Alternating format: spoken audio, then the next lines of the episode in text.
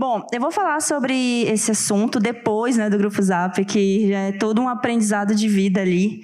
E aí eu levei todo esse aprendizado para a nova empresa. Mas eu vou fazer um recorte no aprendizado e falar somente sobre ah, como a gente identifica a oportunidade de pesquisa, tá? Bom, para quem não me conhece, eu sou Diana Fournier. Eu sou formada em design, desenho industrial, né? Para quem fez desenho industrial lá pela U F A M. Sou lá de Manaus, de um pouquinho de longe, né, gente? É, então, eu trabalho com research desde dois mil e dez. Lá, lá em Manaus ainda, eu trabalhei na Nokia, no Instituto Nokia de Tecnologia. E lá eu já trabalhava com pesquisa. Lá eu era é, estagiária em Usability Research, lá. Depois eu vim para São Paulo, trabalhei na Tri, passei pelo U O L, pela Tritone, pelo Viva Real, que depois que teve a fusão, né, virou o Grupo Zap. E agora eu estou na Scali como Lead Designer Researcher lá. Lá também... Dou aulas, né? Dou aula de User Research e teste de usabilidade na Tera e na Mergo. E aí eu vou falar um pouco do contexto Scali. Hoje eu estou na Scali, né, que é uma empresa que tem um modelo que eu já vou explicar um pouquinho já para frente. É, eu estou lá há quase cinco, cinco meses e eu vou trazer um pouco de como é que a gente... trabalha lá. Porque, assim, a Scali, ela é uma, ela é uma empresa, ela é uma empresa nova, tem poucos anos, né? E ela é aquele tipo de empresa que entende o valor do design, entende o valor de pesquisa com o usuário, mas não sabe como fazer, né? E aí, por isso, foi contratando, né? A, contratou a nossa diretora de design, depois ela, né, cham, me chamou para começar a área de pesquisa lá. Então, agora a gente está fazendo o como, né? Porque o valor eles já entendem, queriam fazer, mas o como eles não sabiam e foram chamando as pessoas, né? Então, eu vou explicar um pouco desse contexto agora para vocês. A Scali, ela é uma empresa que funciona assim. É, não, não sei se todos sabem aqui, mas existe aquele modelo da Spotify, né? Que tem as tribos, tem os squads. É mais ou menos isso, tá? Só que lá a gente chama de vertical e a gente tem as duas principais verticais, que é telecom e saúde. E aí, dentro dessas duas verticais, tem as áreas. Então, dentro da vertical de telecom, tem lá a área de growth, a área de produto, a área de vendas, né? E aí, dentro de saúde, é a mesma coisa. Só que aí, como eu falei, antes não tinha produto, né? Então, a gente só trabalhava com funil de vendas. Então, a gente tinha lá as páginas de leads proprietários nossos, gente que fazia os portais, né? Desenvolve toda a comunicação, para clientes que são os nossos parceiros, como no começo era só telecom, né? Então, tipo, a gente trabalhava com marcas como Net, que agora é Net Claro, Vivo e tudo mais. E aí, na saúde, a gente entrou há quase dois anos e a gente também trabalha com todas as marcas existentes, né, de plano de saúde. E aí, antes era mais só funil de venda. Só que aí apareceu a área de produto, né? Porque a gente começou a ver que existem muitas dores, né, na jornada dos usuários, Na, em ambas as verticais. E aí necessitou-se, então, ter U X focado em cada área, em cada vertical. O nosso sonho é que tenha realmente cada U X em cada pedacinho ali, tá? Mas tem pedacinhos que ainda estão em branco, gente, temos vagas. É, e aí, com essa necessidade que surgiu e a gente montando esse time, surgiu a diretoria de design, né? Então, lá criou-se a diretoria e aí começou a organizar a casa. Quando a gente começou a organizar a casa, a gente viu o time que estava lá antes, né, desde o começo, já faziam pesquisas, né? Tipo, então, tinha pesquisas pontuais. Então, tipo, queriam descobrir algo específico de um problema que surgiu, eles iam lá, pesquisavam aquele pedacinho, né? Então, o todo ainda não tinha visão. E aí, devido a isso, o que começou-se a perceber, a gente tinha bastante dado também, porque lá tem uma área de data e que agora também está sendo organizada, né? Tipo, entrou uma head e ela é muito boa, né? É para não falar palavrão aqui para os inter... intérpretes, mas ela é muito boa e ela está montando lá, estruturando todos os dados, né? Mas aí surgiu então a necessidade, pô, a gente tem os dados, a gente quer entender um pouco mais, né? Surgiu então a área de U X Research, que aí a área era, no, né, no comecinho, resumia-se a mim, a minha pessoinha, né? E aí, como é que funciona lá? Tipo, o, a área, ela atende todo mundo, então é uma visão bem holística mesmo, né? A gente faz as pesquisas maiores, as mais que atendem ou uma vertical, né, tipo inteira, levando em consideração os dados para todas as áreas de growth, produtos e vendas, ou a gente faz pesquisas, por exemplo, que vai atender a área de vendas de ambas as verticais. Então, né, em todas as direções a gente atende ali.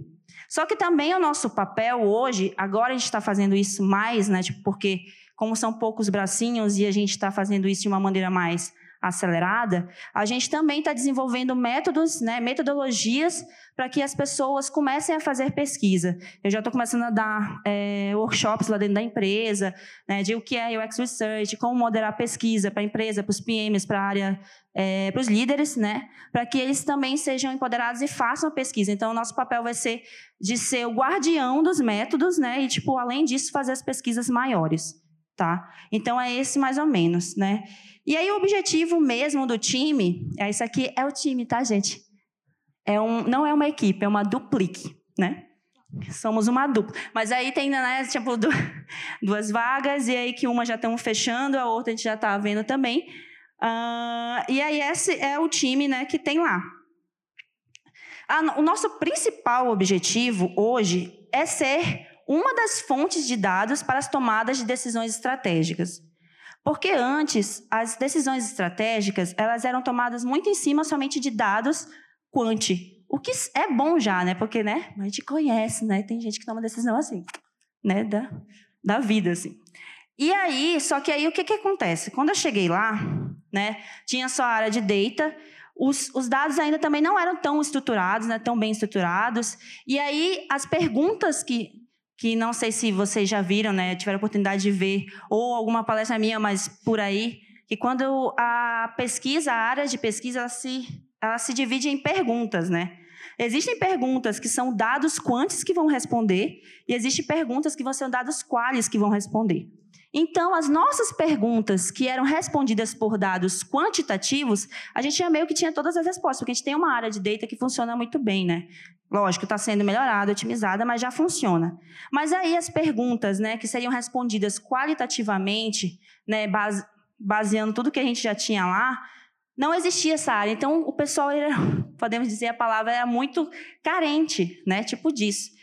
Então, quando eu cheguei lá, o povo já correu para cima de mim. Meu Deus, a gente precisa descobrir isso, a gente precisa descobrir aquilo. A gente identificou o negócio... ali no ponto, né? Tipo, a gente levantou todos os dados de navegação do nosso usuário, a gente identificou alguns problemas, agora a gente quer entender o como eles fazem, por que que eles fazem. Meu Deus, ajuda nós. E aí, eles chegaram assim, eu falei, não, beleza, vamos aí, vamos, né? Tipo, sentar, conversar, tomar um chá. E aí, o que eu entendi, o que também ficou claro nesse momento, é que as pessoas, elas já tinham algumas respostas, né? Porque as perguntas eram mais quanti também. Mas aí foi aí que começou a surgir, então, aquela questão, né, de oportunidades. Opa, vou começar a levantar aqui algumas oportunidades de pesquisa para serem desenvolvidas aqui dentro. Então, eu vou mostrar para vocês três maneiras, né, de identificar. Não são as únicas, tá, gente? É, mas são as que a gente já aconteceu lá e eu vou trazer mesmo o que eu já vivi nesse pouco tempo de empresa lá. As três formas de identificar é, oportunidades de pesquisa lá na Scali. A primeira delas foi da seguinte maneira... Quando o povo chegou desesperado, que nem um sapinho lá, né, tipo, ah, perguntando um monte de coisa, a primeira coisa que ficou claro é, a pergunta principal da pesquisa era quem são os nossos usuários que buscam por produtos de telecom na internet? Quem são os nossos usuários que buscam por planos de saúde na internet? Já ficou claro só pela pergunta que era Discovery. Porque se você quer saber quem é seu usuário... Nem Discovery você tem ainda, né? Então, vamos fazer Discovery. E aí foi quando a gente fez dois grandões mesmo, focados pelas verticais. Vamos fazer um de telco, vamos fazer um de health, e é nóis.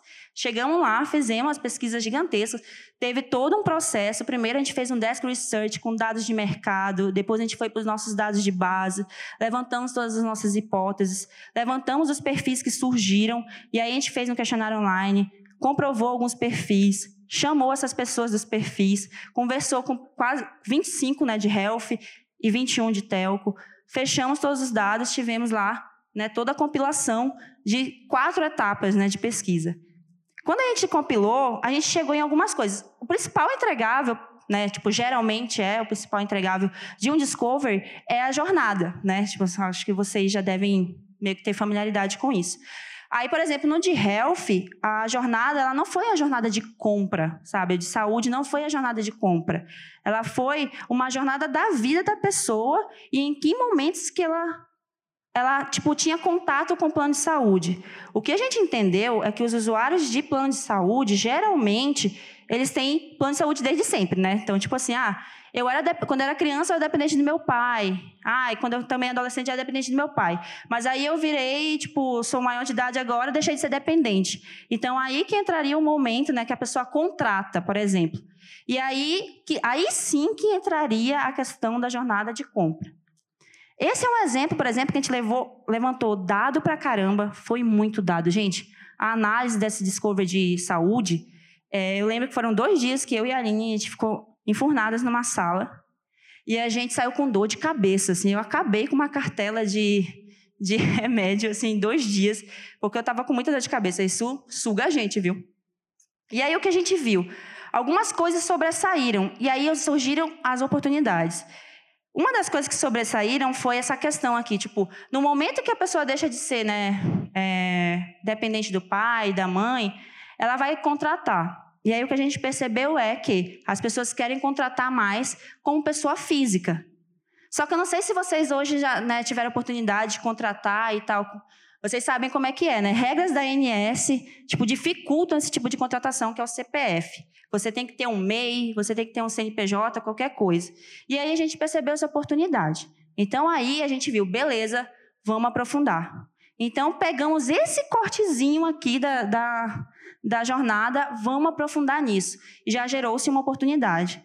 A gente já começou a fazer pesquisa em cima, a gente pegou esse insumo que a gente, né, trouxe do Discovery, a gente já passou para o time de Growth e de C R O, eles já estão fazendo testes, né, tipo A B, com páginas, né, tipo referente a esse tipo de público, que a gente viu que tinha um comportamento diferente, então eles já estão fazendo esse trabalho em cima, já estão levantando dados. Então, essa foi uma oportunidade de pesquisa. A outra foi a partir da, também da de telco. O que a gente viu na de telco é que as pessoas, né, tinham lá uma jornada, aí aquela parte ali... Ixi, não tá, dá para ver muito não. Mas a parte ali, que tem uma parte em amarelo, seria onde a Scali atua e a, a cinza é onde a operadora atua. E aí a gente começou a ver uma série de comportamentos. Aí o que a gente percebeu é que, beleza, entendemos o porquê que as pessoas compram, né, produtos de telco, entendemos porquê que as pessoas é, compram T V, compram internet, mas agora eu quero entender o porquê que a pessoa compra Vivo, porquê que a pessoa compra net, porquê que, sabe? Então, tipo, fazer os cortes. Então, surgiram novas oportunidades de pesquisas. Vamos lá, anotamos tudinho, vamos aprofundar esse negócio.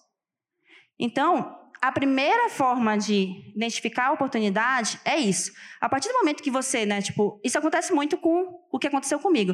Você está começando uma área de research, te chamaram. A primeira demanda geralmente é discover, né? Porque tipo eles não querem, não sabem muita coisa. Vai lá e descobre o que que é. Então, já a partir de um discover já tem oportunidade para cacete, né? Tipo de, de pesquisas a mais. E aí o que a gente fez foi isso, pegar um pedaço daquele discovery e entender os perfis que a gente encontrou, entender os comportamentos que a gente identificou. Então, só daí já teria pesquisa pra cacete. A segunda forma de identificar é com dados, né, quantitativos. Como eu falei, lá a gente já tinha a área de, de data, a gente pegou toda a nossa base telecom, e aí isso o pessoal de atendimento já sabia, porque eles levantavam as motivações, e o que a gente viu é que as pessoas que estavam comprando com a gente internet, T V... qualquer coisa, elas estavam se mudando, se mudando de endereço. E aí a gente começou, putz, beleza, vamos lá fazer um discover sobre isso também, né? Um discover não, uma exploração, porque isso já tinha sido descoberto, né? E aí surgiu a oportunidade de fazer a pesquisa aí também. Mas o que a gente percebeu durante o discover de telecom é que a mudança de endereço não é a principal motivação. Ela é, na verdade, uma grande oportunidade. Porque, assim, a pessoa ela já tem problema anterior com a operadora, né? Ela já tá puta com a operadora, já tá puta com a net, com a Vivo. E aí, como ela vai se mudar, ela aproveita e fala, quer saber, eu já vou ter tanta burocracia para me mudar, eu vou aproveitar todo esse trabalho e já vou trocar de operadora também. Então, a gente percebeu que é uma grande oportunidade, né? Tipo, para a gente chegar nessas pessoas. Com essa oportunidade, surgiu até mesmo, não uma nova vertical, mas uma nova oportunidade de estudo, que eram movers, né? Porque a gente faz muito remarketing e, como é que eu posso dizer, tipo, a gente volta a contratar essas pessoas que contrataram, porque a gente já soube, né, nos discoveries, que a pessoa, depois de um certo tempo, ela muda de operadora. A gente quer atingir essas pessoas novamente depois. A gente quer ter uma, uma antecipação de demanda, né? Se a gente vê que a pessoa já está se movendo ali, que ela vai se mudar, a gente, opa, quer saber onde é que tem internet boa, perto do bairro que você está indo, sabe? Coisa mais ou menos assim. E aí surgiu essa oportunidade, e que, inclusive, essa oportunidade foi que criou a vaga de research lá. Porque tem tanta coisa para explorar que tem, a gente abriu uma vaga para isso. A terceira forma de identificar é assim. Aí, tipo, isso aqui, né, tem a ver mais com aquele modelo de quando a gente tem um time e a gente é demandado, né? Existe bastante ainda esse modelo. Tipo, você tem lá um time e as pessoas demandam, né? Tipo, ó, chegou uma demanda aqui. Só que, assim, a minha lógica, eu não consigo ver de outra maneira toda demanda, todo acionável, toda aposta, todo experimento deveria se basear em dado. Deveria se basear em algum tipo de dado. Seja ele qualitativo, quantitativo, dados de mercado. O ideal é ter fontes diferentes, né? Para você ter cada vez mais certeza daquele seu experimento ou daquela sua demanda. Se vem só de uma fonte, aí, né, fica meio... Eh, vamos procurar outras fontes para ter mais certeza disso. Então, a minha lógica seria essa. Entender, né? Tipo, beleza, esse experimento está baseado em quê? Em três tipos de dados diferentes. Beleza. Com isso, é, eu vejo esse formato aqui. Beleza, chegou para você a demanda, a primeira pergunta que a gente deveria fazer para o P M, seja para quem for... Que problema que estamos resolvendo? Qual é o problema que a gente está resolvendo aqui? Se disser, tem problema assim, tá aqui, ó. Beleza, olha para o problema e aí você fala, esse problema está baseado em que dados? Da onde veio, né? Como é que você está tendo a base disso? Aí surgem também oportunidades de pesquisa, porque muitas vezes o problema não tem, né, uma base sólida. E a gente percebe, beleza, então vamos investigar. E aí é a outra maneira de surgir oportunidades de pesquisa para a gente aprofundar cada vez mais. Aí, por exemplo, essa demanda fica meio que, né, tipo, não, a gente não tem certeza, vamos aprofundar, vamos explorar isso aqui com uma pesquisa.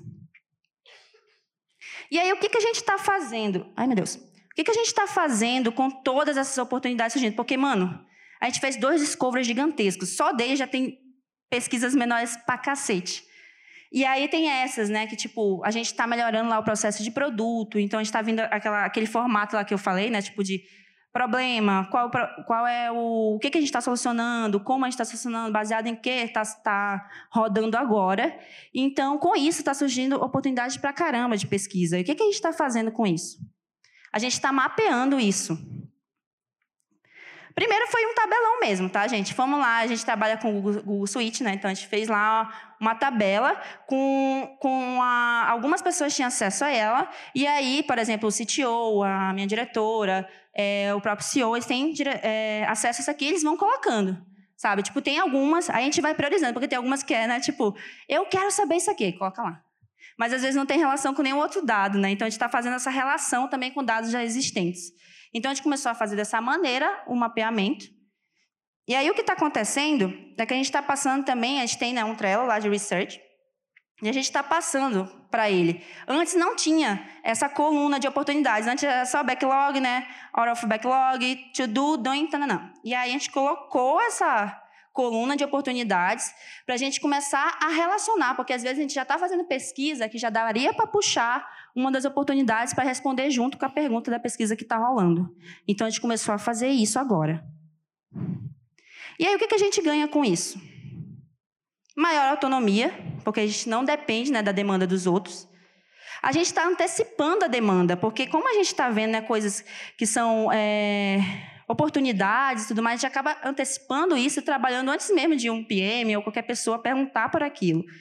E isso gera um valor contínuo, porque o maior medo, né, tipo, por exemplo, de uma área nova que está começando, é ficar, né, sem fazer alguma coisa e, putz, a gente não está mostrando valor.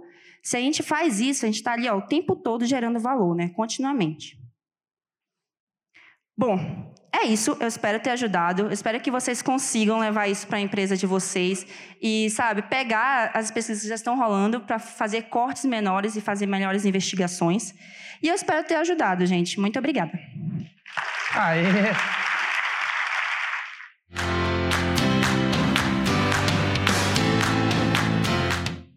É, o meu desafio hoje, sendo, tentando ser mais clara, é ensinar boa parte do que eu sei fazer para outros times.